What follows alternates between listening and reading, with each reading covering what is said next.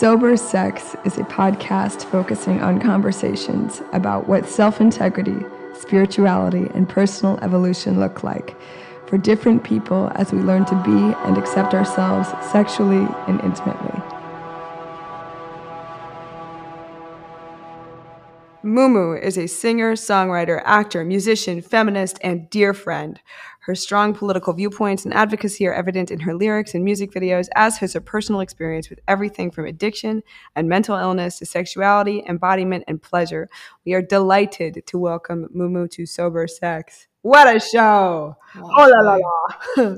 Oh, listeners, we've got a right treat for you. It's been such a fantastic little moment that we've passed with Mumu. She is a pure delight. We discuss everything from Fart. So many, like a lot of fart talk. Sorry. wretchedness, bisexuality, and the confusion about where to embody that in different spaces, recovery, the evolving journey of coming, like everything basically. Fucking fantastic. It's real. This is a really special episode. We hope you love it as much as we loved having this conversation. As ever, this is new for us. Please follow us at Fuck Yeah Sober Sex on Instagram, Sober Sex Podcast on Twitter. Like, subscribe, tell your friends. We're sorry we took such a long break. We promise never to do it again. Not just kidding. We probably No, will do it again at some true. point. but you know, d- join join the the the herd of of sober sex fans around the world because we are very grateful for you and these conversations are important and we love having them and we love you. Thank Listen you for it. Rolling. Rolling. Hello. Oh. What's up, ladies? How are you doing? I'm good. How are you Yeah. doing? Very good. Where are Yeah. you? I'm in Paris, um, in the 19th arrondissement. Oh, Yep. Louisa abandoned us from that from that arrondissement, Louisa. So sad. I'm, si missed the I missed the 19th. We miss But you so I'm much. in We needed you. paradise. I know, I know. Look at that sweet spot. You have like space for a couch. It's incredible. I know. That's I could just roller. I, if I also could rollerblade, I could rollerblade in the living room. So you know. What's Not the to floor brag, like? What is that? A rug? no, it says it's concrete. Oh, it's It's nice. perfect rollerblading. Oh, Oh. I, I I have to say Paris is a shitty city for rollerblading, but people are really devoted to it as a practice. oh yeah. The cobblestones and hills and all. They're like, no, we're doing this. Oh my god. My first trip to Paris, there was like it was like um what is that critical mass but instead of bikes it was just rollerbladers it was insane i was like what year is this it was like Yeah. 2013 And how I guess like because the free healthcare, they can get the hip replacements, no problem. So probably why. Crazy. It's totally funny thinking about that. I was just on a recent visit to the USA and then just thinking like, how does anyone leave their house and feel okay and safe about it? Do you know what I mean? Like, because literally anything happens to you, you know, that's it, bankrupt. Oh, bye. Oh yeah, You yeah, know, I wouldn't take up anything. I might, I, you know, I think I would just sit on the couch knitting, and yeah. that might even be dangerous. So I know. Why aren't I wearing like body armor when I leave the house in New York? It's really the question. i don't know it makes us very tough though and also like absolutely pitiless when people around us are like hurt or sick when they have to like do things like go to the doctor we're like go. Yeah. Why? Why? No, but also, yeah, like when somebody tries to call you an ambulance, you're like, no, no, no, no, it's fine, it's fine, it's fine. i'll walk it off it's just a flesh wound Oh, no. You're like, oh god so what are your pronouns and part b of this exciting question what is your experience of gender today wow. deep end I okay. I am a thousand percent she her. I am uh menstruating, farting, mansplaining, um, penis envying, sometimes boob hating, penis sucking, pussy licking, proud, insecure woman. That's that's my gender. So Beautiful. beautiful.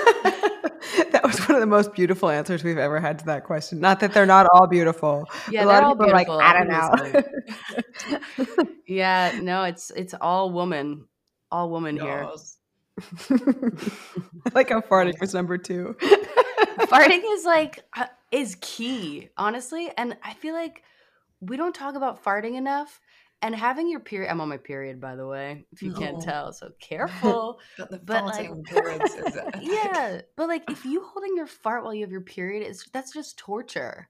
so torture. Much torture. Yeah. Blood okay. and gas. Yeah. Yeah, it's gotta go. It's gotta. Everything's gotta go. Rose had one episode of a period podcast that, that Oh, then really? turned immediately into Oh, sober and then immediately became sober sex. I'm such a fucking abandoner. I was like, but this is better. if true. We're co-hosting and just, but um, it's That's funny because like in pregnancy, farting is like the thing they don't. One of the many things they don't tell you about pregnancy because they wouldn't otherwise no one would get pregnant. But I had a friend who like farted so much in pregnancy that her partner ended up just like sleeping on the couch for like nine months because it was like, Wow. It was so bad. I'm sorry. it the does get miracle of really human bad. life. Yeah. Yeah, sorry, And the just pressure um, on keeping this entire species going. Excuse Yeah. me while I do that work. But like Also- periods are in preparation for that or whatever. Like so Right. There's a lot going on in there. Yeah. I can't imagine if I ever like make a baby in my body. I can't imagine how much I'm gonna fart because it's already just really excessive. It's um I heard- it's a lot. That the baby bump is like 90% gas. I read that and was like, wow, that makes sense. And fluid. That's so fun. I love the idea of like this like little fetus like floating around in a bunch of farts. it's like an air bubble. Sorry. Farts are so funny. Uh, yeah, they're so good. Also, I feel like European people just like are not with it about the farts. You know, they do a lot of things right, but their fart culture is weird. Like It's everybody's really like really yeah. yeah, they really want to pretend that farting isn't happening. And I'm like, Yeah. I'm Wow. sorry Can we talk eating a about of- camembert? how are they eating all this cheese? well, and, it's like, to cover the fart pretending- smell, obviously. right. I guess so. I guess so. Or maybe that's why they don't fart because they're like, we're full of dairy. Our farts will murder anyone around. So if I can't fart, you in. can't either. Yeah. Oh, I'm not sure if we might have to edit this out. I'll have to ask Seb's consent, but like he doesn't call the bathroom the bathroom. He calls the bathroom the fart room because he only farts in the bathroom. Why? Wait, do you fart, Louisa? Do you fart in front of him? No. As, Why? as little as possible. Just because I'm like, no. Mm, I Yeah, really I feel like know. we all need to start Patriarchy more. has really fucked me up. That's okay. It Blame fucks everyone up. It fucks everyone up. No, and we and it's good to be honest about how it fucks us up because like nobody's not fucked by the patriarchy. Rose, do you fart? Do you fart in front of your whoever? Um, I didn't used to, and then I got pregnant, and now everything is just a mess. And wow. It used to be, and so it changes everything. Now you You're just literally have like spewing? A toddler who's just like pooping. Yeah, I've like yeah. had a shit with my baby on me having a shit at the same time. Just, like Shit everything sandwich. just stops being like Literal. with the door open while screaming like Oh, no. or something. And so yeah, I used Oh, to beautiful. I used to have um I used to give a fuck about that stuff. I remember like some friends of ours were here of Mikey's from the US, he's from America. And I was just like, you guys are disgusting. And they're like, you should try this thing where you like hold his head under the duvet and fart. And I was just like, I'm Isn't that called a retching, I'm leaving the room. This is disgusting. And then, and then I had a child. And now I, Yeah. I What, do what's the get- name for that? a Dutch oven. Dutch oven. Does this mean the Dutch fart for each other? I think it's because also like the Le Creuset is also called a Dutch oven, and they're like if you wrap if you Oh. if you create a, a- like a, a a casserole in your bed. also, I do believe that like ninety percent of the reason to get a dog is to blame farts on the dog. Sorry, Ryan. Oh. Yeah. Yeah. yeah, I, I'm noticing that that's like it's it's a tough thing because it's hard to be really mad at the patriarchy if you're in like a hetero relationship and you're both not farting. So you're like, Mm. I guess that's equal, but also then I, now my my Both latest thing is like I have my period, okay? Like periods are different and you don't get it and you'll never will. And I won't get if that actually is bullshit and you're just as gassy as me, but like I'm going to blame the period even when it's like, you know, week 2 in the cycle and she's far out of sight and I'm going to just say like you don't get it. I need to fart and this is my menstruation. farts- yeah, this is this is my butt menstruation. Deal. you. Deal with it. Deal with it. Once I got in a fight with the David therapist uh, about like him not understanding menstruation. He was like, "How do you feel?" I'm like, "Wretched." what was that word? wretched. wretched. Wretched is the word I was using, and he was like, "I don't think I can Oh, relate." so and I was like, "You totally can't relate." yeah, you'll never relate. Wow, I need that wretched as a soundbite. I'm Yeah. You know, we'll make a we'll make a sober sex soundboard after this. like, Yeah. Sums it up. you You're recent- real we're gonna awful. pivot. All Pivot, right, graceful pivot from the pivot. farts. Kind you of. sure? All I mean, right. I if you want to keep going, uh, we could we could loop we could somehow We'll circle back. this. Yeah, Yeah, You- yeah. You recently released a new track called "Honeymoon Sex" this week, like last week maybe, because now it's the week after I wrote these questions. Right. I guess Uh, math. Yeah. Can you talk about it? Talk about honeymoon sex? Yeah, baby. Well, I'd love to. All right. Yeah. Pivot from farts to my sex song. Next song is going to be Wretched Farts. Um, but this song it was called Honeymoon Sex. It's about having unrealistic expectations for a one night stand. So it's like sort of where my codependency and my fear of commitment like meet and have like an Mm. epic love affair in a musical moment. Um there, there it is. Uh yeah, it's like it's it's you know, it's funny about songs which like I know Louisa you can relate, but the process of making music takes a long time. Like you write a thing when you're having a feeling and then like later you want to finish the thing and then you want to record the thing and then you want to like produce the thing and then you want to reproduce it because that didn't feel right and then you want to mix it and master it and send it to the platforms and Three then, years like- later. yeah exactly like all this time later like pr- between six months three years something like that sometimes longer your song about your feeling from long ago is out in the world and you're like okay now i have to like promote this thing and so I, I wrote that when i was sort of just like in a rebound moment and um and i i'm not you know like we're talking about sex here right so Yeah. I'm okay, cool. Just double double checking. I exclusively farts. it. Yeah, not just farts. Okay, which we can tie it all together at the end. You know how sex and farts come together. Uh, so I I'm not good at having sort of like casual sex. I mean, I I can have. I've tried the one night stand sexual encounter and it's all right but i i really i love a fairy tale like i love romance i love intensity i want more more more and i also like want to get on with my day the next day and like have my life and um, show up for my people who matter and so eh, i i wanted this I, I wanted to get laid but i wanted meaning for it. So i was like thinking about what my ideal would be and it would be this like one night with someone where we're like really passionate and intense with each other and like fully committed in that moment and then like no strings attached at the end. And it's it's yeah it's not really how it usually goes but it does in this song and it's pretty fun to make Oh, I yes, I very much relate to that.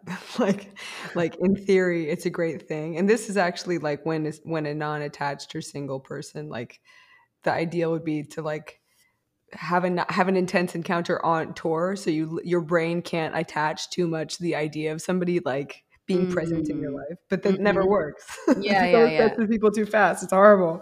yeah oh my goddess and if they're not obsessed with me it's like yeah it's also like a validation thing. I'm like Mm. i if i'm going to be this vulnerable with you i need you to be obsessed with every second of it.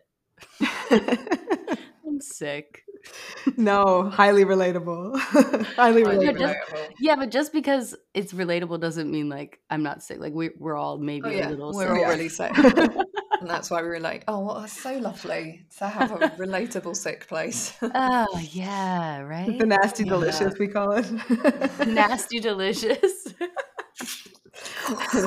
ah, Ratchet. I love it. I hate it. I love it.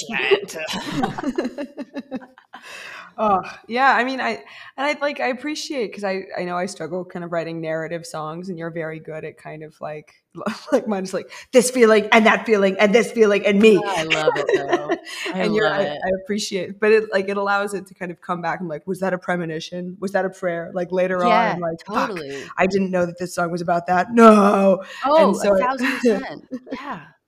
Yeah, so often I have no idea what I'm feeling until like I have the song recorded and then I'm listening to it. I'm like, oh, oh that. this is the process. so. Yeah. But it's kind of fucked up too because I'm like, when am I going to just be able to know what I'm feeling? Like before, like needing to sit in a room by myself for nine hours and like, Isn't that crazy? Isn't that the fucking craziest thing that I'm never aware of how I'm feeling unless like there's a couple of days space on it. and then I'm like, oh, okay, now in hindsight, it's awfully clear. God. should have said that. Was cry. that way. Okay, fine. Right. It Fuck. takes a hot second, but it's also like then like in the music process, it's like by the time I know what I'm feeling, I've also like told the world what I'm feeling, and by the world I mean like the few people that listen to my music. But like, it's it's like at that point I'm like, oh shit, yeah. yeah, okay. Like I just had this conversation with myself, and now I, I need to start having it with other people. and now you know exactly what I'm feeling. Yeah. oh, but I mean, maybe uh. that's where the like the vulnerability and the kind of healing magic part comes in, is because it is real. You know, like it's not it's not performative. Because if it was performative, it certainly like wouldn't go that way. you know? yeah yeah that's true by the way louisa i love your writing style and I, I i like actually want to learn more about how it is to just like say your fe- like i i have this tendency to be like now i'm going to take you on a whole journey of like a, a m- like a movie of about whoever's in the song and it's just it's so great to like hear your feeling have a feeling feel the feeling move my body while i feel the feeling and like somehow be changed in it and also like not be told exactly what this context is and and like what the picture's supposed to be like just letting my imagination um, have its way with it i love i love your style Oh, that's very generous. And like mutually, I think we should have to do an, a, a workshop exchange because like I keep trying to like story tell while I write. It's not. it always Let's is just like uh, that. I hate the song. I hate it. Ugh. no I- That's let's let's do this for sure and then and then i can like give you a whole like long you know like three pages of a story and you can be like the feeling is i suck everything Rage. sucks. yeah it's always guess what? It's always rage. it really Sex is. and death. Those are the feelings. Um, so we are going to backtrack a little from your single release last week to how it all started. and, and what were the first messages you received around sex and sexuality? Welcome to Sober Sex. This is our anchor Welcome, question. welcome, welcome, welcome, welcome, welcome. Welcome, Sober Sex. How was uh like my journey with the sex stuff? Okay. Um the first messages I received brr, it kind of turns my stomach to think about. And it's not, you know, I'm not about to tell you like a super traumatic story, like more traumatic than anyone else, but um but yeah, the first sex ed classes I remember being in were very much like penis goes into vagina, penis ejaculates, p- person with vagina makes a baby and then this person's life is over. like it's like the that's at least the way that I perceived the story, but I'm pretty sure it's close to that. Yeah. And uh and then I, you know, I think with media and um just like a lack of information, I went into during puberty a deep uh phase of of shame and insecurity around my body and you know, I thought like I was sure my boobs were the weirdest boobs ever. And actually, my niece told me when I was five, when she was five, and I was, I guess I would have been 11. We were in a dressing room together, and she was like, Your boobs look like teepees. And I was like, I know! it's horrible. I was like, That's the last time I'm showing these girls off. There's, there's no way I could go into the world with teepee boobs. And I thought my vagina was horrible. I was like, I, I thought it was like fat or something, or I didn't know if we're like were the pubes right where they're supposed to be. And it turns out I I found out that my vagina is actually very beautiful, but for a long time I didn't know that, and I was like super um freaked out by her and like the idea of of sharing her with someone was really awful. And uh but then at some point in high school you know amidst all of the big talk about blowjobs and stuff i never heard anybody be like uh, eating out. Like it was always blowjobs. I always heard about Mm. blowjobs and and like who got a blowjob who gave a blowjob but i didn't hear anybody eating pussy and i was i it was just off my radar. And then I had this sex ed teacher, I think junior year of high school it was that that class, Miss Sabatino, bless her heart. She was like, you know, penis, vagina, all that stuff. And then she pointed at the vagina and she pointed to the little spot there and she said, "And this is very important. This is the clitoris." And I was like, "Whoa, did Was it a, was it co-ed sex ed? It was it was co-ed. That's amazing, actually. Yeah. Imagine having to like talk to co-ed teenagers Ah. about sex ed. Hell yeah, Miss Sabatino. Yeah, Hell Miss yeah, Miss Sabatino. Sabatino. She was like 75 at the time. She's still crushing it, by the way. Fuck, that's Yeah. awesome. yeah, she's rocking it out. And and actually, so I like fast forward, wrote this song Ladies First and made a video and put it out and and I sent it to her and I was like, I owe this song to you. like this is That's beautiful. Yeah. We're rollerblading also. In this video, Mumu rollerblades on a treadmill on the roof of a building. right. Incredible.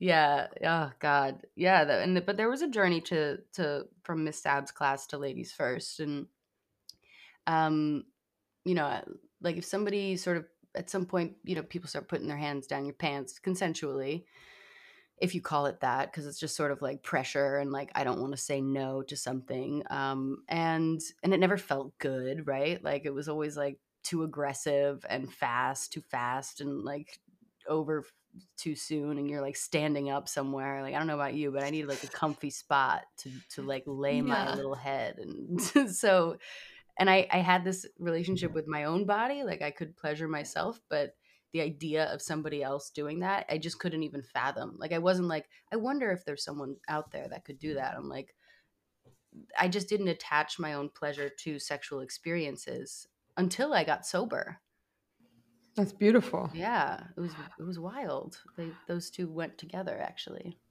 Indeed. I mean, and also like kind of hopeful, I think, for for an audience that like I think a lot of us have o- exclusively like fucked up experiences as, as in like only sexual experiences when we are on uh, substances until sobriety. And so to like to talk about that is like actually it's a great thing and not something to be feared. Mhm. um, is really hopeful. And I mean, also like I, I uh, in your electronic press kit, I, I saw that you, and also from knowing you personally, I saw that you were raised like in a, a tribe of women. Yes. And do you think that informed like your your ideas around sex and sexuality, or gender and and like feminism? Big time. Really big time. I, I'm not sure about the sex part. Maybe maybe I'll it'll get more clear to me. But as far as the so I've five sisters. There's two stepsisters, three biological sisters. Um, my dad left the house when I was nine, and my mom was around as well. So there were just like a bunch of women in this household together. And then my mom also would like take in stragglers. Somebody's friend was having a hard time at home and needed to live with us for six months, they would, or somebody's, you know, friend's cousin's friend. Like it was really random. It was anyone, any woman who needed a place was at our house. So much so that we called it the brothel, and our uh, catchphrase was "All whores, no johns." So that's the house I grew up in. One bathroom, and uh, farts, a lot of farts. There we go. Um, I think growing up in that house, as far as sexism in the world goes, I was really not that exposed to it. I mean, I was in the sex ed class, but and and you know, men on the street making me feel unsafe, but um but as far as like be seen and not heard, um I never sort of I never grew up in this world where I thought women didn't have equal rights and equal intelligence and equal talent and equal contributions to make. And um, yeah, I grew up with these loud, aggressive women, and um, I was the youngest of them all. And when I came out into the world, like as a young adult, that's when I it first hit me. The patriarchy just like slapped me in the face, and I was like, "Whoa, you you don't respect us? Like, what do you mean? We're so cool. Like, why would you not respect us?" And and yeah, that reality has sort of um, become more and more integrated into my brain but but it, it wasn't there when i was growing up and i feel really lucky about that and Yeah. it sort of influenced my whole um at least topically the the music that i make because i don't have much of a male perspective. Like i didn't grow up with a dad i didn't grow up with brothers. I don't really know what they're thinking. They sort of fascinate me you know like when they can't talk about their feelings i'm like whoa what is that like that i mean that must be awful that must be really It awful seems so hard. Yeah. yeah it seems really hard and I'm, I'm sort of like in a place of empathizing with them i'm like fascinated slash empathizing or maybe it's like i'm fascinated and pretending it's empathy i don't know Just like zoo animals. yeah yeah Aw. I completely relate to that. Like I grew up in a very similar my father's like the biggest feminist and Mm, he it was actually my mum who was much more sort of patriarchal in a way, but not in a um yeah, in a, in she sort of more said, you know, was much more defined by the male gaze and things like that. I mean, mm, how can you not be in that generation in a way, right? But but definitely sort of passing that on and it was my dad who was really like you know pushing for for us you know you're a woman you can do what you want you can say what you want and still is like Oh. that and it's so fantastic but Bless what is really strange is not how the world works and it's very confusing like stepping out so i didn't feel like i was massively prepared because like you i was quite in a way quite well f- f- for my part it translated into naivety you know Mm, and, yeah and sort of just handing myself over because i wasn't in any way prepared that um people don't really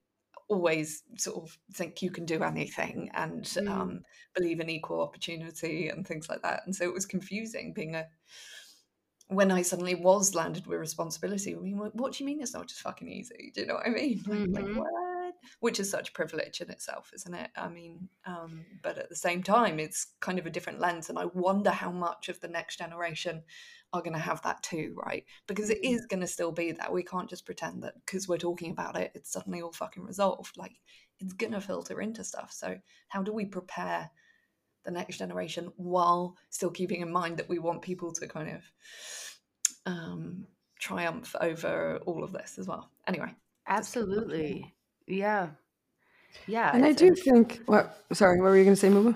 i was just gonna say i love your dad rose the best. It's really He's the best. Okay. um, I do think that though that like as I get older, I see where that stuff was invisible even to me because I too was raised in a very kind of like my mom was a breadwinner, like my she and my godmother were like executive bosses in wow like cool industries, which is really rad. And to hear them talk about like what it was like in the 90s in in television like working towards like changing the pay gap was Mm. really cool and just how frustrating that was um and how like other things kind of got lost to it. Like they were fighting this uphill battle and as a result of like paying so much attention to that they lost some other stuff. Um just in terms of like keeping the quality of the programming up. They were like no no no we need equal pay. Also the shows are going to shift.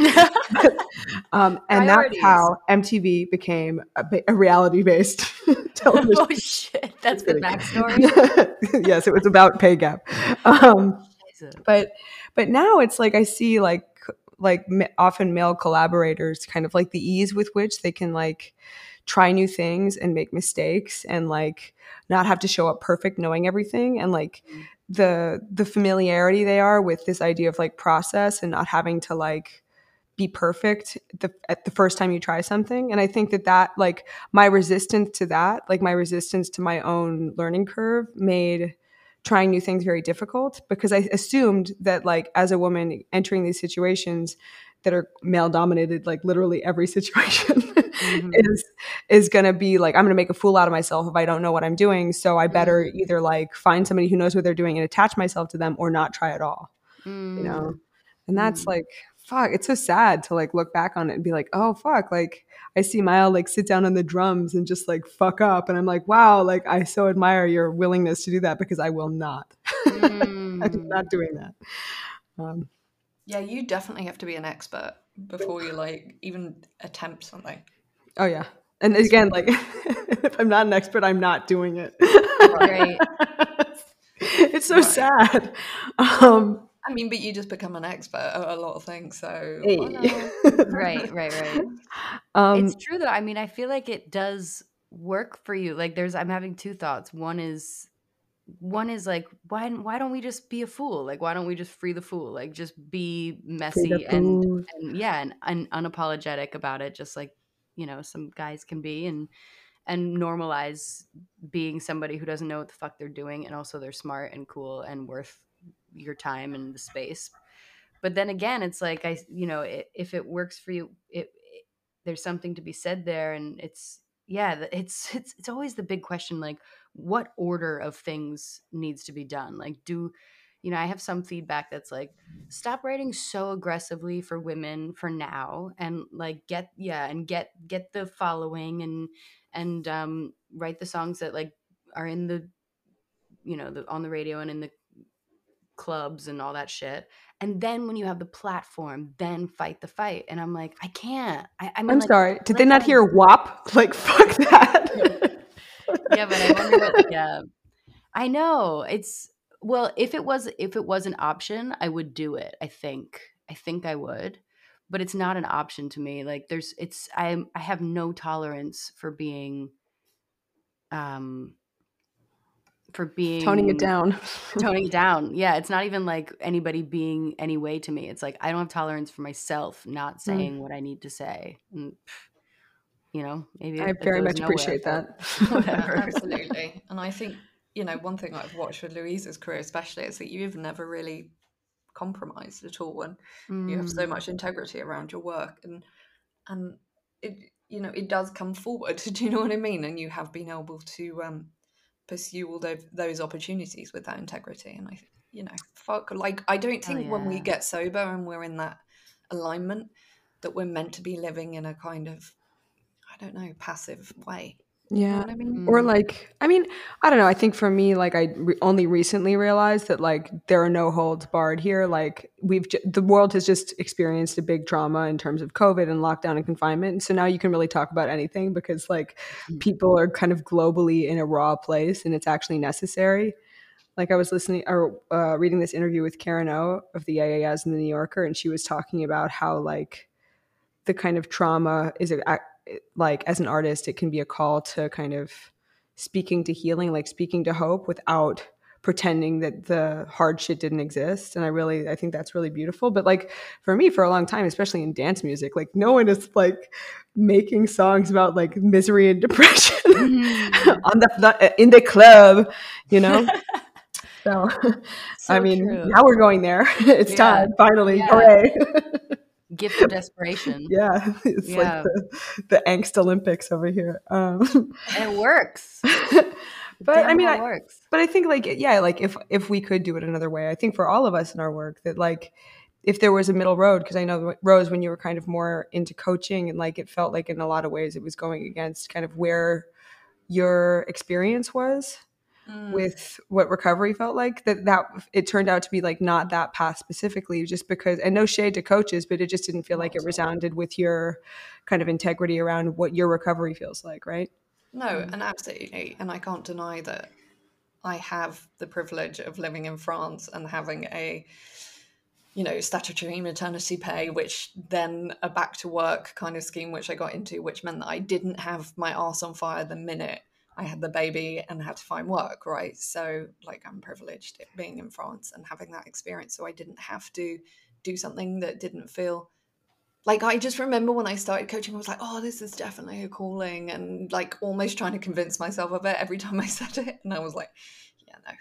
I mean, there is something in there I love being a mentor. I love all of those things. I love working with artists and helping them get shit done. But like, it's definitely not something I can do in a recovery field. Mm. But that hmm. doesn't mean I won't go and work at a treatment center if I need some money. So, I mean, that's shitty, but like, that's a reality, you know, we do what we got to do, you know? And I love your honesty with that. I really, I think I mean, that like that is great. Actually, I also paid for that fucking training, so it's like if I need to use my skills, I will at some point. We don't know what happens in the future, right? Totally, mm. and also we don't know what God's will is necessarily. Like, sorry to skeeve out the listeners who are like deeply agnostic, um, but that like the will of a higher power. Like, who knows when those skills are going to kind of be necessary in a specific context? Like, that's not for us to say, right? Right. So, right, you know, yeah, exactly. Exactly, exactly. It's so true. I, I feel like big stuff. That's the Sorry. the the whole being sober and like living a life thing has and I forget this all the time and I actually need this reminder today too because I'm super insecure right now, but hmm. that there's these pe- these puzzle pieces that we acquire along the way and and you know like there's because of social media and every and the way that art and work and life is advertised to us, it's hard not to look at somebody's clear path and be like, why aren't I on that clear path?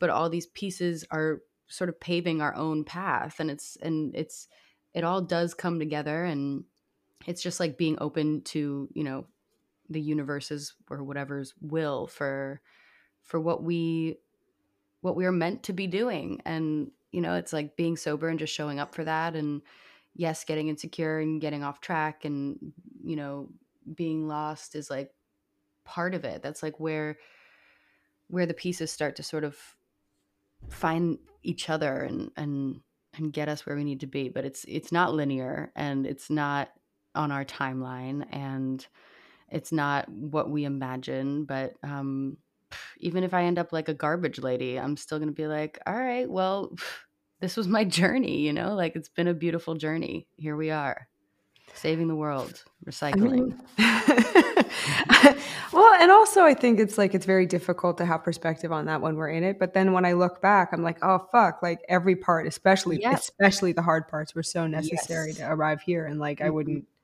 like I, love that. Like if I put all our piles in the middle of the room and we're like, pick somebody else's problem, I'd be like, no, thank you. These are yeah, my problems. I'll right. take them back. Yeah. At least I have familiarity with them.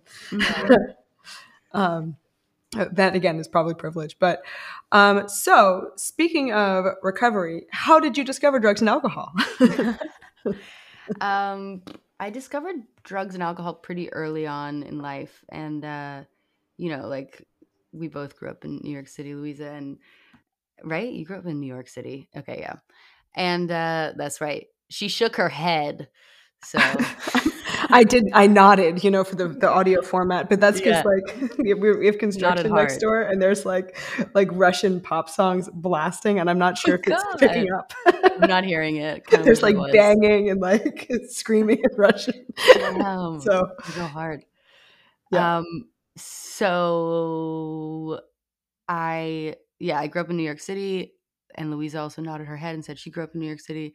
And uh, it's it's you know you grow up kind of fast there, and there's a lot of independence given. You get your little MetroCard when you're nine years old and start taking the subway, and um, and uh, I started using and drinking, and uh, which kind of led to me getting sober young. Like I I stopped drinking and using when I was 19 years old.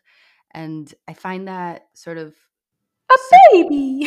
I was a little tiny baby. And I think when it comes to sex and sobriety, I feel really lucky to have gotten sober young, like right when I was sort of discovering my own sexuality, because it just gave me more. I mean, I noticed like when I was in my early 20s, I noticed that I was more honest and open and vulnerable about the topic and um, communicating and taking my time and trusting myself and like knowing when I was ready or not ready, then then the people around me, you know, like a lot of times the people around me they would want to go to the party and drink enough and then like hook up if it felt you know if they felt like the right amount of intoxicated and and not talk about like their sexual health and not talk about their preferences and not talk about their pleasure and and I was like, whoa, whoa, whoa, whoa, whoa, no. like, first of all, when did you last get checked? And um, because um, my body is a temple,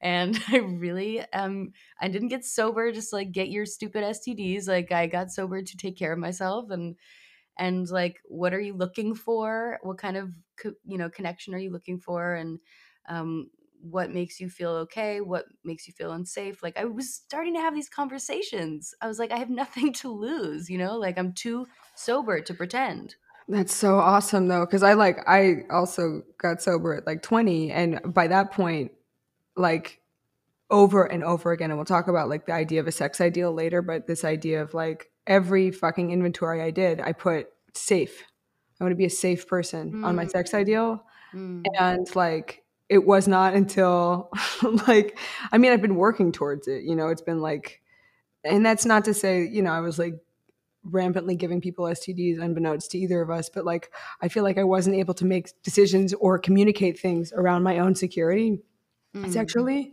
around my like emotional security or especially physical safety um, like ask for a condom or like to mm. you know get on birth control until like you know more recently in recovery. So it's actually like it's amazing that you kind of clicked into that that early and that's so beautiful to hear because i think like yeah I, recovery and sobriety can be so empowering in this area specifically but like mm-hmm.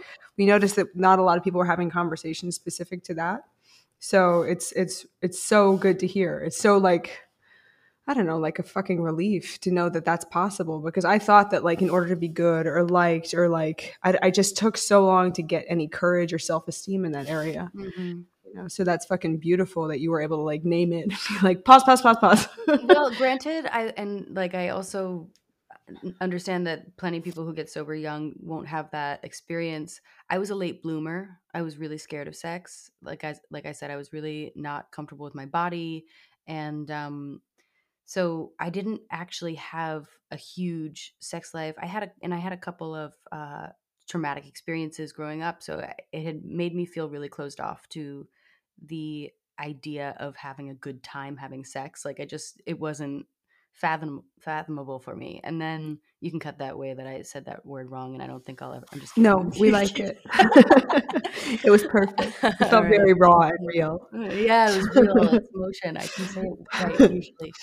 Um, so when I got sober, it was sort of a fresh start for me sexually, and and I did, you know, like I and I, I a couple, I think early on, you know, I went, I started like making out with a like a couple sober people that were young and it was like unhealthy and it was like in someone's basement who's like adopting snakes on Craigslist and and then like their friend I also made out with and then like their other friend and like we'd all go to the you know abandoned subway tunnel and do graffiti on the wall and then i'd choose which one i wanted to make out with and then they all had a big fight and then they hated me because i made out with all of them like there was like some drama that led me to be like. Actually you know so what still their snakes yeah yeah snakes and like i'm liberated gonna, the subway tunnels yeah great great idea yeah, but it was a journey. Like I just wanted to say, I wasn't like, and now I'm a sex goddess and I deserve the best and I have perfect self esteem. Like, no, it wasn't that. It was just that everything was so, the whole thing was fucking scary and being sober was fucking scary. So I was like, if it's gonna be fucking scary, I might as well, you know, like brave the storm and actually mm. figure out what I want. Fuck yeah. Well, as you, as you said, like nothing to lose you exactly. know i think that that's like such a beautiful way to like it can either be super it's like positive nihilism our favorite yeah um and like I, you kind of touched on it but like you know you've been sober for a, a, long while at this point so how has your experience of like sex and sexuality evolved within that time oh good question i so yeah, I got sober and and that's really when I started music. Like I had been writing music since I was 9. I remember the first song I had written. But I wasn't sharing it. It was sort of like my diary entries and um but when I got sober, I somebody told me that it's if I write songs, it's my responsibility to share them. And I met this producer and I got in the vocal booth. I didn't know what I was going to do. And the first lyric that came out of my mouth was free the nipple in this vocal booth. And, and he was, and is a guy, lovely guy.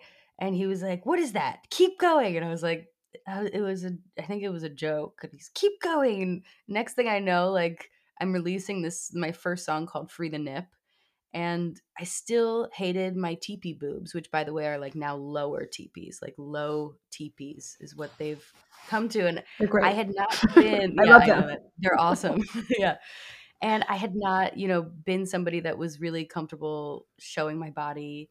You know, I grew up with all these naked sisters running around and I was the one that was like, You all you bitches are crazy, like making makeshift locks for my door so I could have privacy and uh, I was not one of these one of these nudists in the house. And I write this song called "Free the Nip," and I realized like it was something I wanted. Like I wanted to feel freedom with my body, and the song is is a metaphor. It's not just like everybody show your tits. It's like just sort of analyze how you're censored and decide if it's something that you you want or something you don't want. And I didn't want to be so scared of my body. I didn't Hmm. want to be hiding it. And so much of being someone with a alcohol problem involves hiding. It, for me, at least, it was just constant lies and hiding because it was self destructive behavior. And I didn't want someone to stop me because I didn't think I could be stopped. And now I'm sober and I'm done hiding. I'm almost traumatized by hiding and lying. It's it's hard for me to to, you know, like do the right amount of sharing. Like it's it's usually just all or nothing. And it's it's because, you know, it's just it's not a life that I want to live anymore. I don't want to be censoring myself. I don't want to be hiding. I don't want to be insecure. I don't want to feel shame. And I hmm. do, but I want to work through it when I do. You know, I don't want to bury it somewhere. And I had shame around my body and then I got in this vocal booth, and for some reason, my like music higher power, whatever it was, was like, stop feeling shame about your body. So I wrote this song, we released it. Next thing you know, there's time to make a music video, and I'm rollerblading through Times Square with my tits out in the winter, by the way. And that is how I was able to liberate my own body.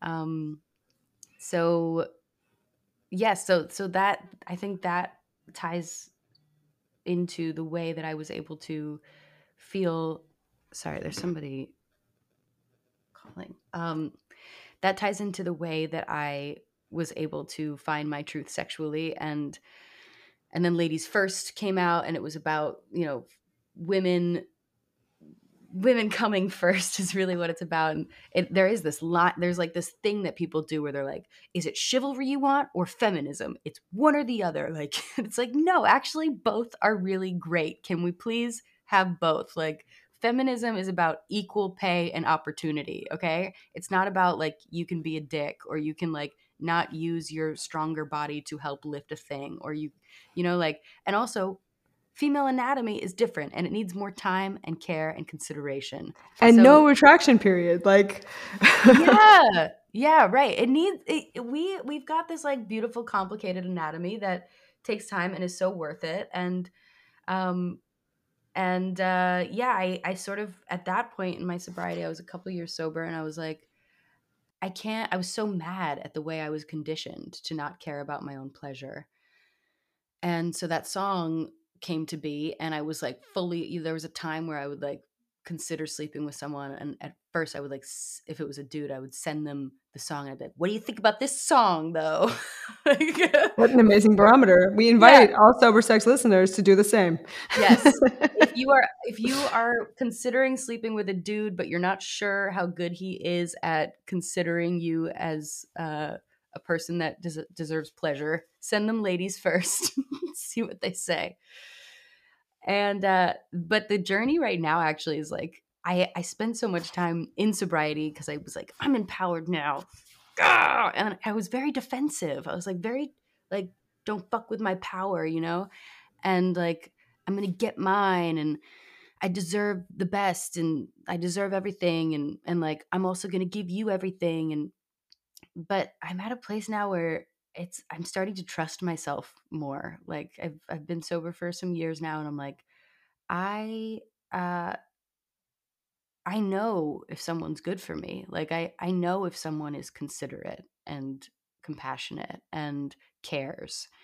And um I don't need to like make them like sign a contract telling me that they're going to make me come. Like I'm I'm just going to figure it out with someone who wants to communicate and and uh and that's a nice place to be because I, I I'm tired of being sort of defensive and angry and ready to fight and um and just trust that like I'm not just, you know, like I can I can start to trust my own instincts when I'm choosing people, which is pretty cool and I hope to continue to do. And also it's not coming isn't everything.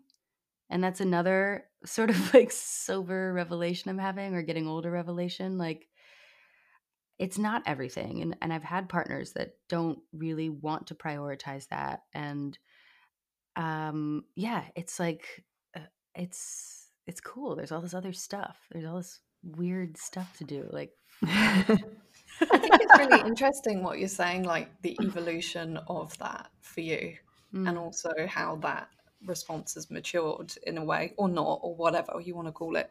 Because something I've really come to face recently is the fact that, like, intimacy and sex doesn't always look like it I thought growing up it Mm. should.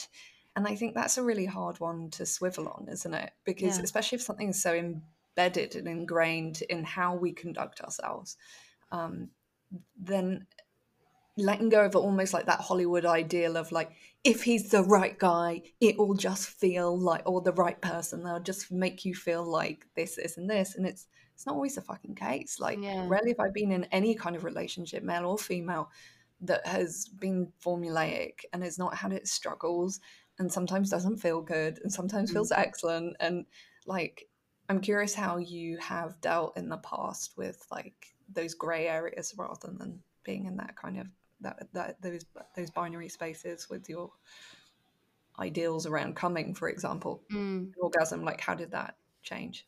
Yeah, I um yeah, it was so good to hear what you just said and now I have so many thoughts running through my brain, but I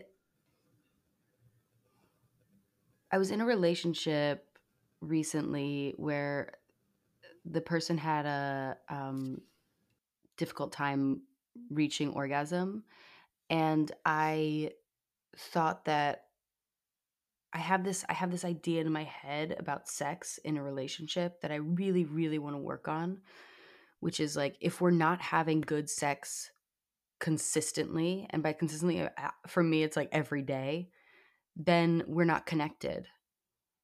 And there's something off. And I it's not even that I want to have sex every day. It's like that I just need to know that we're okay. And so Mhm. I'm I'm going to get myself there. I'm going to get you there and then we're going to make dinner and like chill and we're going to be good.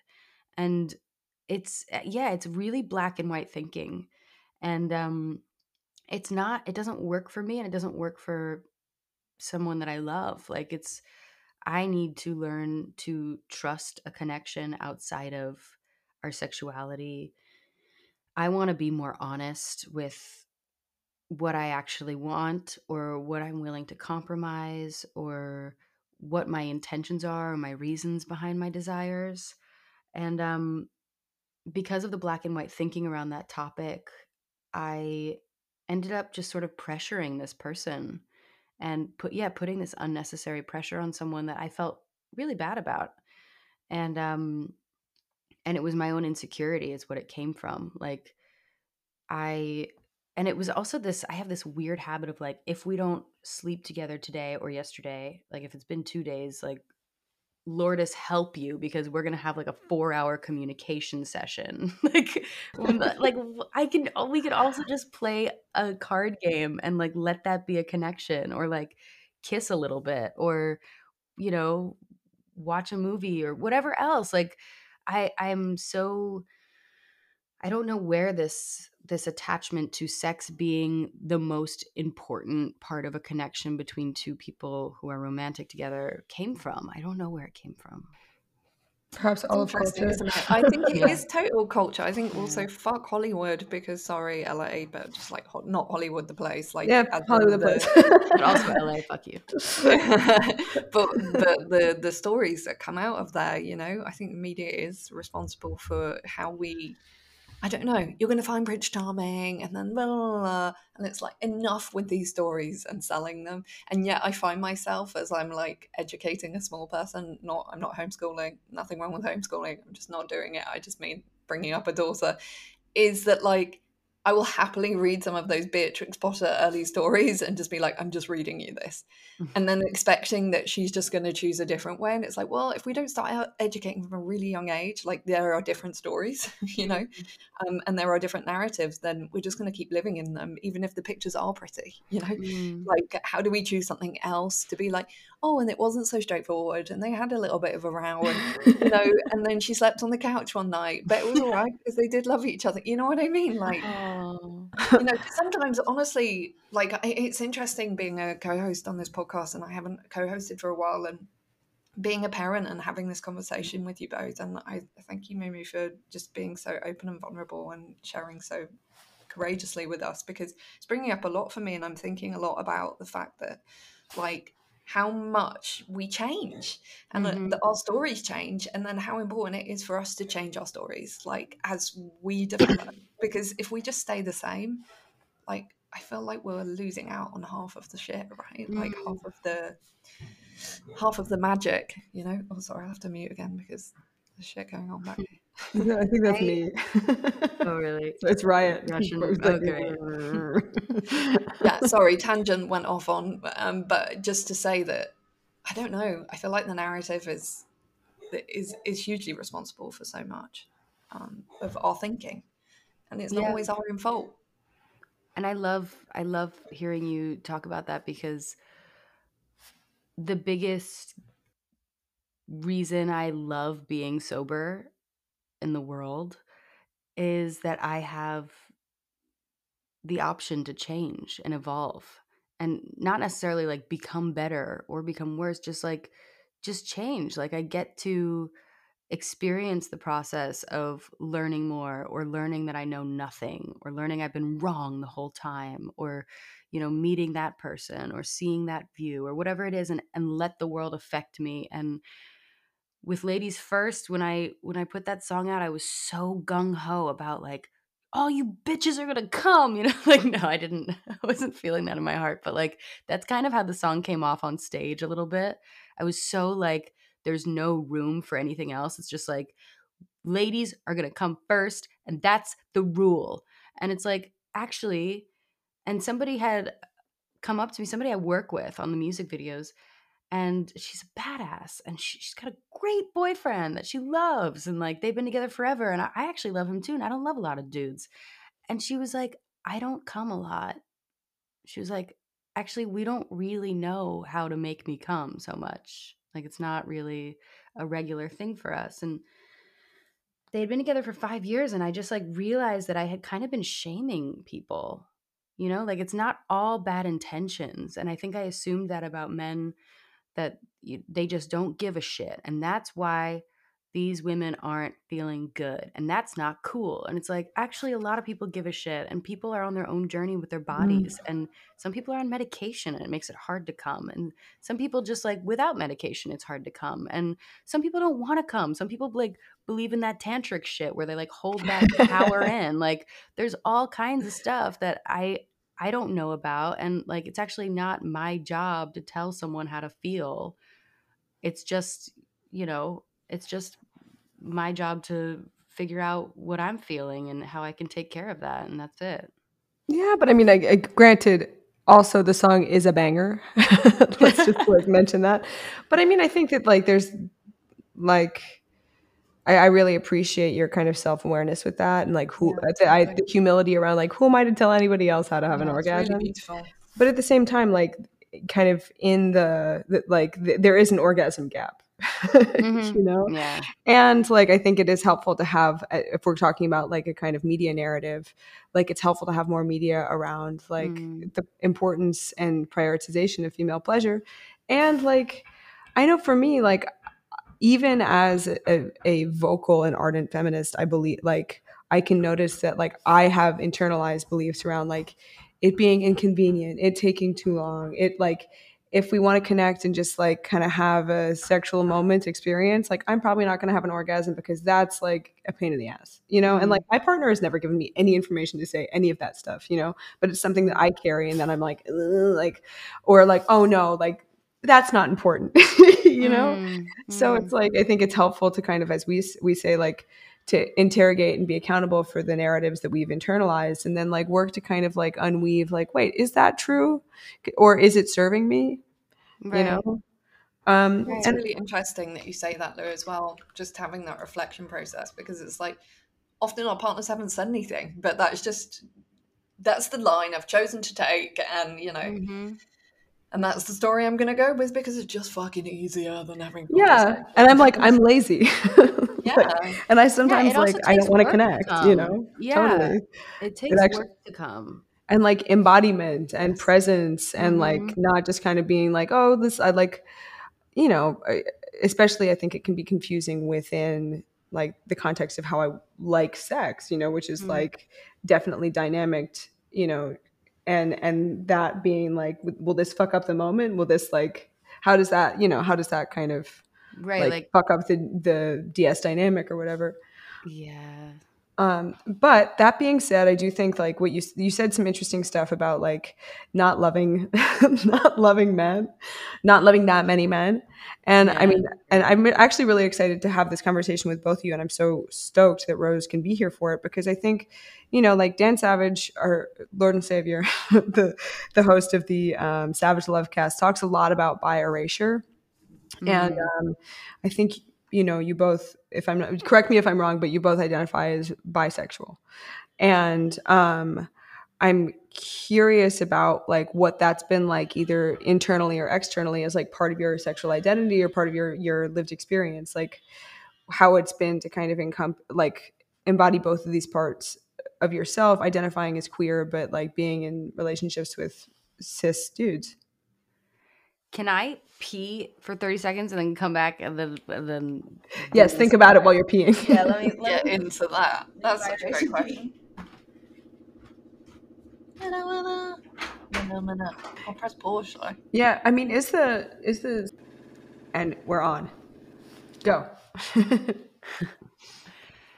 Rose, do you want to speak to that first, or you want me to go first?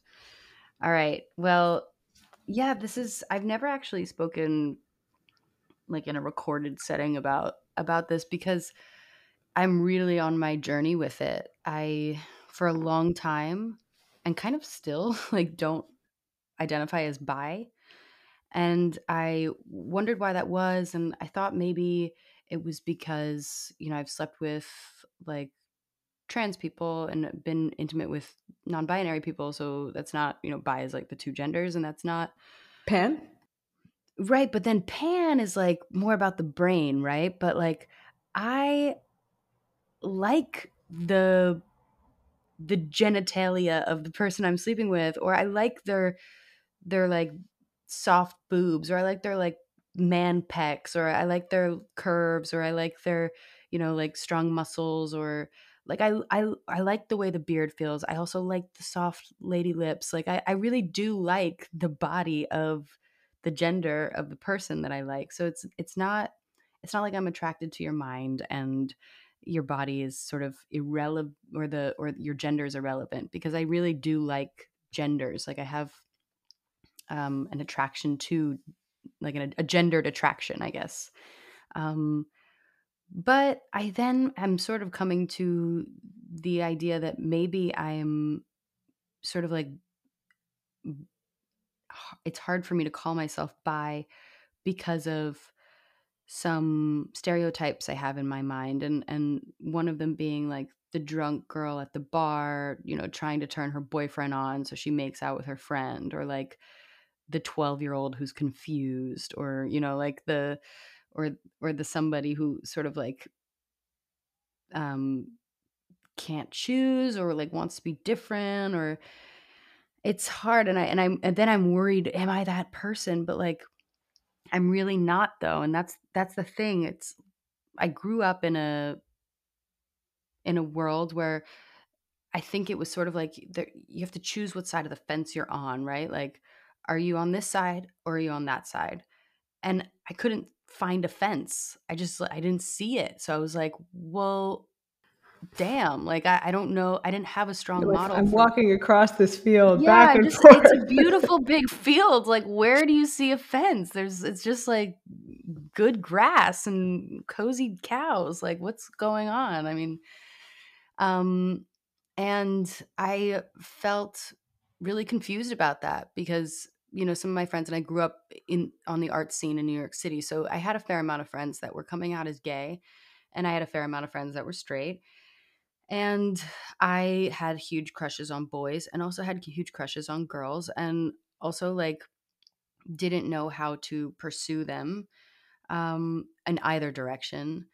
And yeah, I, I'm there's also this this feeling I was I was having this I had this beautiful weekend with my friend in Munich and she was talking to me a little bit about you know, I'm in this relationship with this man right now, this cisgendered man who I really love.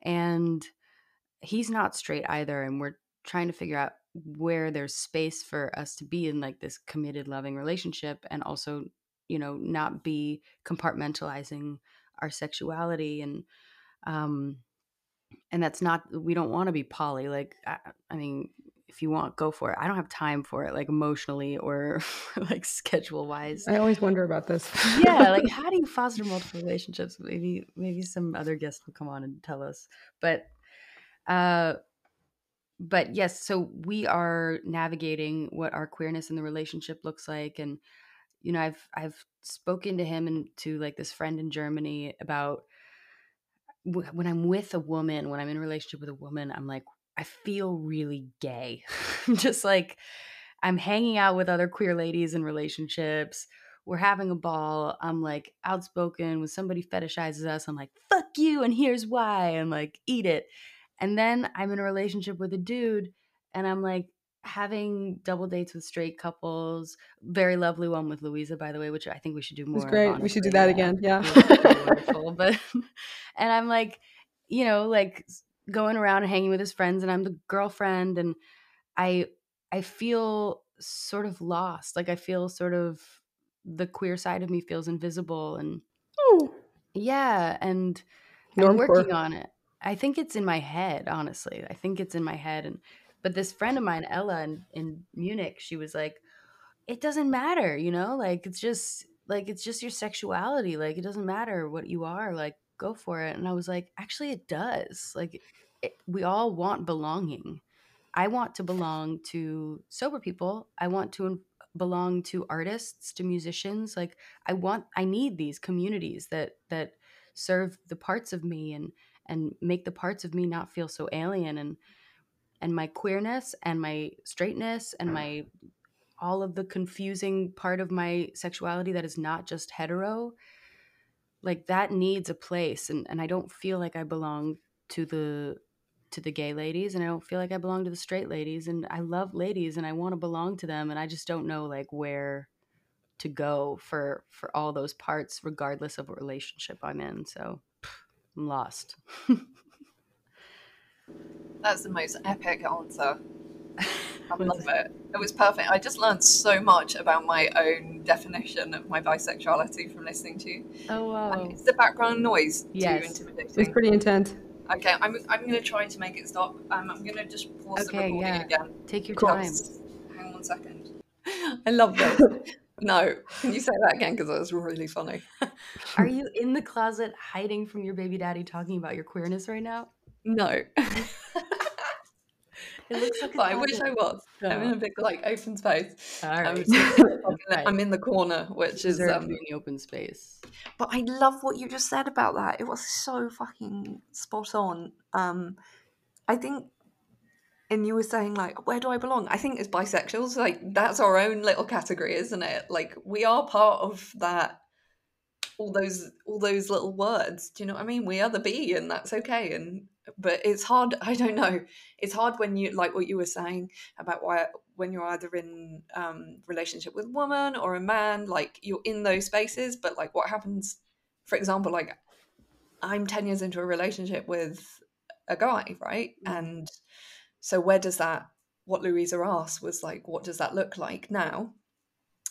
And um i think because i haven't ever really like fully dated women i've just have an attraction to women which i feel like i'm honest about and um and you know have had things with women but not like long-term relationships that i feel that um it just is part of who i am. Like and it just doesn't it doesn't really feel like a hugely big thing. It doesn't feel like something that i have to i've never had to really hide um except from my mum when i weirdly came out to her when i was younger which was weird um she was like for my parents like leftism she was like really i think i was at drama school she was like she sent me a hair grip in the post A and hair just grip? wrote yeah like a kirby grip you know what A they scrunchie. no Oh, it's No, not a- like a grip. headband. Clip. no just like a fucking grip you know like that A clip. put grip. a She means a clip. A clip. Yeah. it's a grip and In England, it's, this is relevant. All right. We'll it's say a grip. glip. Well, it's part of the it's part of the joke, and she just wrote. I think I told her, and then she just sent me a hair grip in the post and said, "Get a grip," and that was it. That was Oh, all. God. she Mum. said. Yeah, I mean, so she thought it was really funny, and she told the joke like recently when I was visiting the UK. She was like, "Wasn't that funny?" and you thought you were a lesbian, and I was just like, I didn't think I was a lesbian. I was telling you I was attracted to women, but whatever. Like, fuck it. Like, who cares? Do you know what I mean? Like, that was the moment for a conversation. And, and she was like, No daughter of mine will ever be a lesbian or attracted to it. And I was just like, oh, fuck. Anyway, I'm beyond that place where I'm like, I need anybody on board for anything, you know? it's like, Mm. we're so beyond that. So, what's interesting is that, like, I really crave men who are deeply in touch with their feminine side. Um, and so I feel like I have been gifted a husband who I can explore a lot of that with. Mm. And yet, like, we, and I've talked about this, I think, in the last episode we all recorded together, as like, I feel like we gender swap a lot. Um, Mm. And that feels really fun and really freeing. And sometimes I feel like he is much more like sensitive and emotionally in touch in a more classical feminine way or whatever. And I'm more like on a fucking what would be defined as stupid and Aw. male, like up a step ladder, knocking things in the wall and put, you know what I mean? Like, and I Mm. feel for me, as a 40 year old woman who's just had a baby that like that is my definition of how i work within my bisexuality and like and, and it's it is part of my fantasy but so a men it's not like i'm repressing it it never feels like i'm repressing it i think where it does become confusing is in um for me sometimes when i feel like um relationships like with my best girlfriends for example i'm like am i being a bit intense because i just actually fancy them a bit do you know what i mean or oh, something like yeah. that and- the and answer is like- yes. and the answer is yes, probably. like I'm like, I want to be the favorite. And is it because I'm actually just like want to be in relationships? Rose, Oh, it's yeah. fine. We are married. You know that. and so you find ways around it, right? Where you just like your best friends tolerate your intensity Yeah. because you're like weirdly not like sexually Necessarily. attracted, but there's like a I don't know. There's just like a depth that Like isn't an enmeshment. for- enmeshment, maybe. I don't. Who fucking cares? I'm, You want to move in think- together? yeah, I think All really three. Where's Lily? Yeah, exactly. I feel like at this point, um, the labeling I know is important for for the bigger kind of world, but it isn't so important for me today, and and that I know is a privilege. But um, it also, if I think about things too much, my head gets a bit mashed in. So I'm just like, I'm attracted to men. I'm attracted to women. Right now, I'm married to a dude, and that's okay. like, and and it exists. And but I'm curious to talk to you. Like, I don't know. Like, maybe we need to have a bisexuals club or something where we all just like talk about that bit because, like you said, it does need somewhere to hang out sometimes because it can be a bit confusing. But I also find that I express it in my dress sometimes. Sometimes I like to dress overtly feminine, Mm. And then other times I like to kind of like honor that other side of me, which feels a bit more duty. And and so it feels fun to play with my gender in that way. Right. Is that yeah, is that gender or is that sexuality? Like do you feel like you're representing the queer lady in you when you dress a certain way or I do. It's my it feels like an expression of for Mm, me, but mm, less about I need to make like a big thing of it. It's just like a little fucking nod. Do you know what I mean? right, right.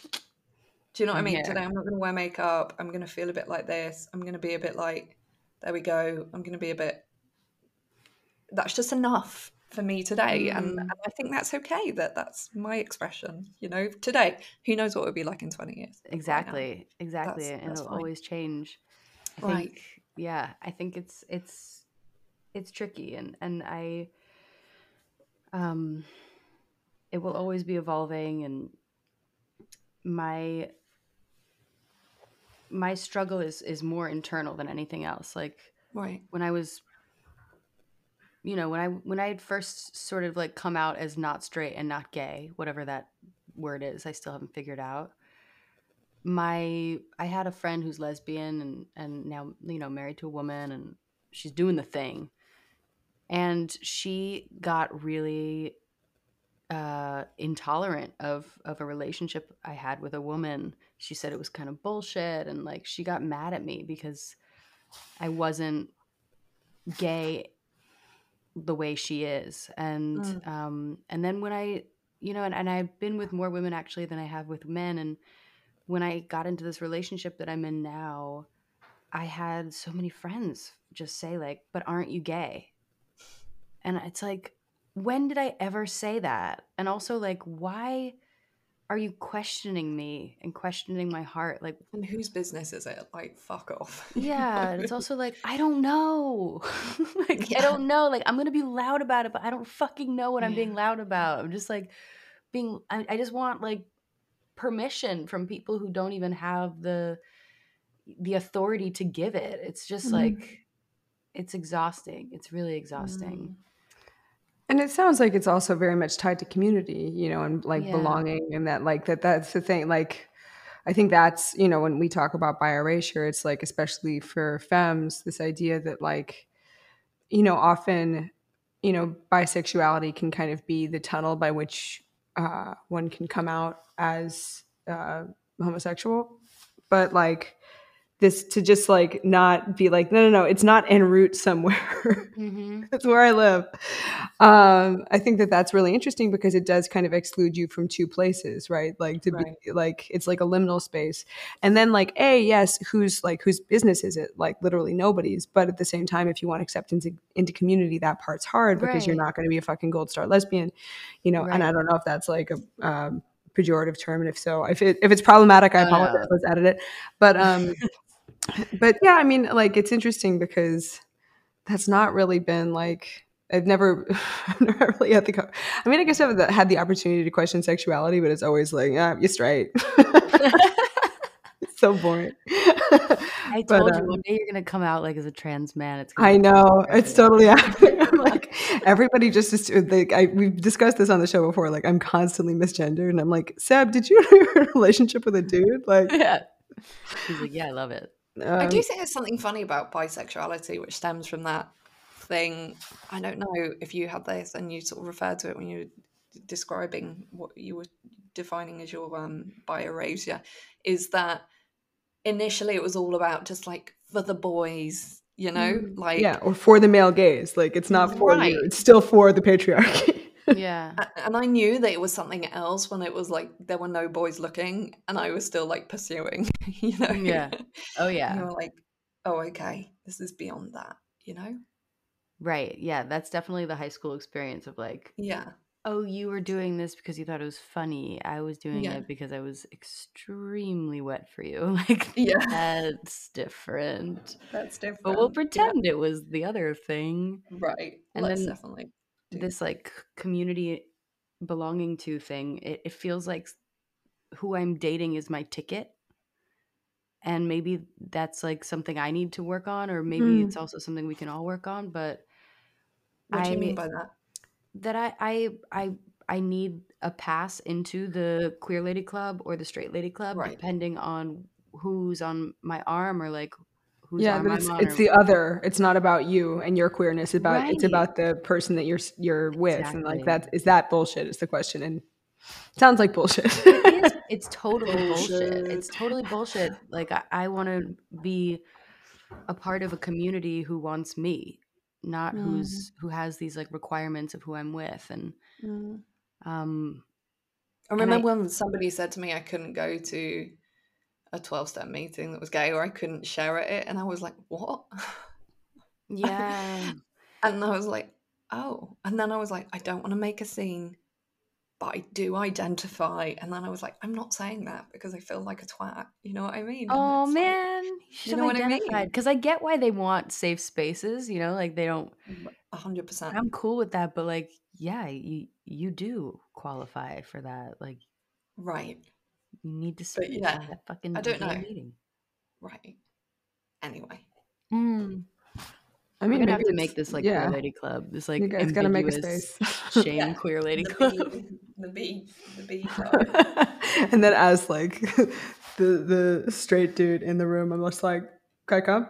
yeah, no, that, no, we need our token straight dude, Oh, Louisa. so you you. have to be Yeah. there. I appreciate Totally. that. Yeah. Thank y'all.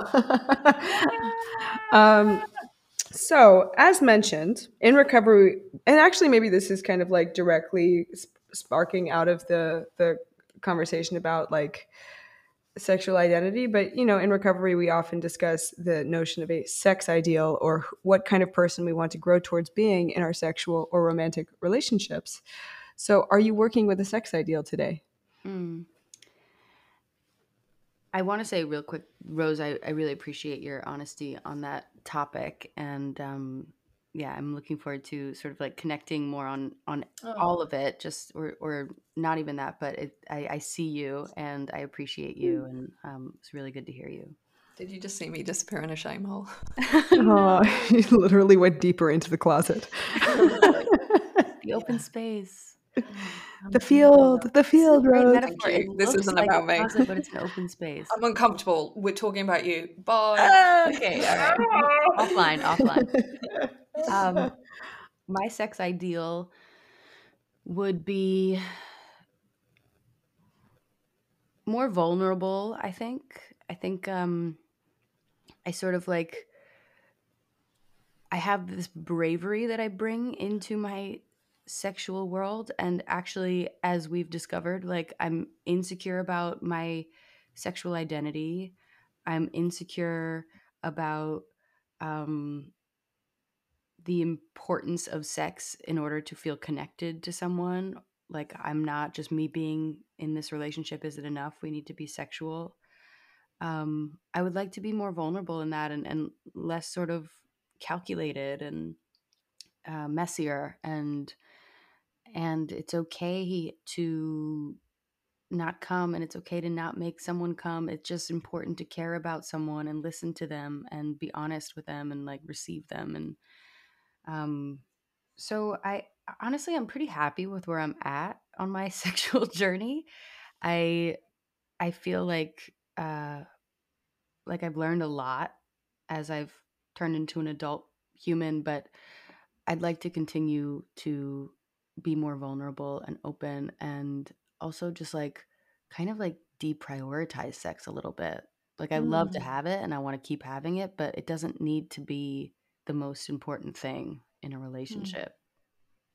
Oh, that is such an epic answer. Wow. Thank you. Thank You've been such a fantastic guest. I have Aw. thoroughly enjoyed this conversation. So have It's- I. This was fun. Can we do it every day? Wow. Come I mean, we just keep bringing a in co-hosts, so like, Yeah, come in. Come in. I'll do different in. accents. I'll like let's do different names. characters. Yeah, like, just Yeah. Yeah. The Boo Moo Corner. yeah, yeah, yeah. Totally. totally. And so what's next, Miri? Tell us. What's next? Um, some big things are happening. I, I'm gonna start releasing. Actually, segue to. I've been releasing a lot of sort of like. I'm empowered. Wow, this is really connected, and this is why I love Yes. um, talks with fierce ladies. Um, I have been releasing some really like sort of like I don't give a shit. Like I know I know me. I'm strong and independent kind of music, which is great because that is part of me, and I'm happy to be part of like having more of that out there. But that sort of messaging. But I have a lot of vulnerable songs that I've been tucking away, and um, I'm gonna start releasing those coming soon. We're in the process of recording, so Beaut. I'll let you know. Beaut, beaut, beaut. And where can people find you on the internet? At Music of Moo is the handle for all of those platforms, and just Moo on Spotify. Uh, so MU, it's- MU. yeah, it's M U M U. Thanks for that. Thank Yeah. you. Thank you. Thank and you. thank you for being so We're not done. We have lightning round, dogs. Lightning Oh, I round. get that in the, The best part. Oh, Oh dear, sorry. Oh, shit. Do you want me to I'm send it to editing you? No, no, it's good. I'll just fucking chuck some curveballs in there. Soz. Oh shit! You're always like, what planet? Okay, yeah, let's start with that. I'll If you were a planet, what planet would you be? is this real? This Is a real question? This is a real question. This question. if you could move to a planet, what planet would you move to and why? I think I'd be Pluto because I feel like an imposter, you know? Like, I'm like, yeah, I was a planet like they thought I was, but I'm not. Like, but I feel like a planet. This I'm Pluto. Oh, if you had an animal familiar, what would it be? An animal familiar? You mean Yeah. like if I Like was an animal? No. If you're a witch, what And would you, you could choose- cat? Like if you could choose the animal that's like your bestie. Oh, oh, okay, okay. My sidekick. Yeah. Yeah, Oh, a cow. nice, Yeah. stable, Beautiful. sturdy, Any any specific breed, type, size? A brown cow, nice. really big, uh, pregnant probably, and um, The farts. really gassy, super gassy, Really big gassy. There brown we go. pregnant Pregnant cow. farts back. Ah, Yeah. Bless. Yay. If you were on a desert island and you could bring one piece of literature, what would it be? Oh God, you know what? I'm really not good at reading. No, but it can be like, I don't know. Oh, A I'm starting blog. to I'm starting to be really proud and loud about how I don't read really well because I have terrible dyslexia and mm. I'm really worried that people will think I'm dumb if I say that I don't read. But then I was like, what if there's other people out there that are scared people will think they're dumb? So you know what? I don't read very well. Okay, Can I bring a podcast? I would bring Yeah, bring a podcast. sex. Ah. Yay! That's going in like the beginning, like trailer bit. what uh what turns you on? Whatever that means, like creatively, intellectually, sexually. Turns me on. Um, a good a good window turns me on. oh, with like a nice, you know, something nice to look at out of it. Um, Did you just say that because you looked out your window? You're like, Yeah. what does turn me on? looking out your window. And also, notice the me on. banister of the window has like butts. Like your Yeah, yeah. window is really like sexual. cute little peachy butt. Yeah, it's good butts And out also, there. I like the house across because they've got very. That's nice what I'm green saying. A good view. Yeah. This, tur- this tur- I'm turned on. Titillating. I like people. People like I really love. I love to people watch. It turns me on. Mm. Not sexually, but it turns me on creatively.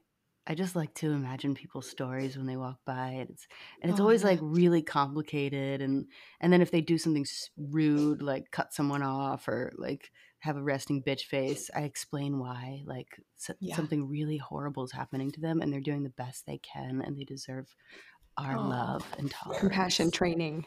Yeah. Love that. Louisa, what time do you want today? Oh, today?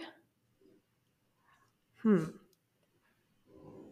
I feel like my morning pages turned me on. I did a Aw, lot of like excavation, like, mm. and the the words that came out were like very much like, is it like dripping like a carcass? wow. Is it salty like blood? Ooh.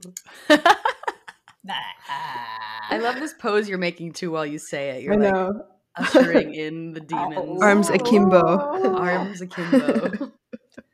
Kimbo, Kimbo. Rose, what turns you on? This is leading. Fucking sleep. Sleep turns me Ah. on. I am so goddamn tired, you guys. Oh no. You're doing great, bit- kid. That's just life, new parent life. Yeah. There we go. How old is this real thing. kid? one, but she's having a sleep regression. So, you know, Oh God. it's not always like You're a. Shiro. Fave snack. what? Fave snack. Both Fave snack. Um, kettle corn, and it's homemade. So Mm, come on over. Damn. Yep. Rose. And yeah, Rose. Well, I'm a fave snack. Um, the poor Seb, sorry Seb, the salted peanuts in your cupboard. that Seb sliced all the other day. They're my current. fave Sorry, snack. so wait, wait, wait, all your food. Also, what's hilarious about those peanuts is that the brand is Man Guys. oh God.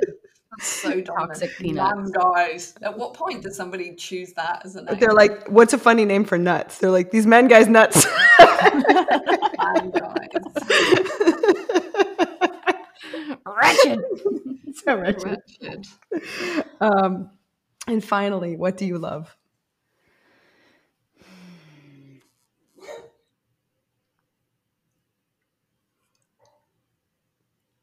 Oh God, I got so dark.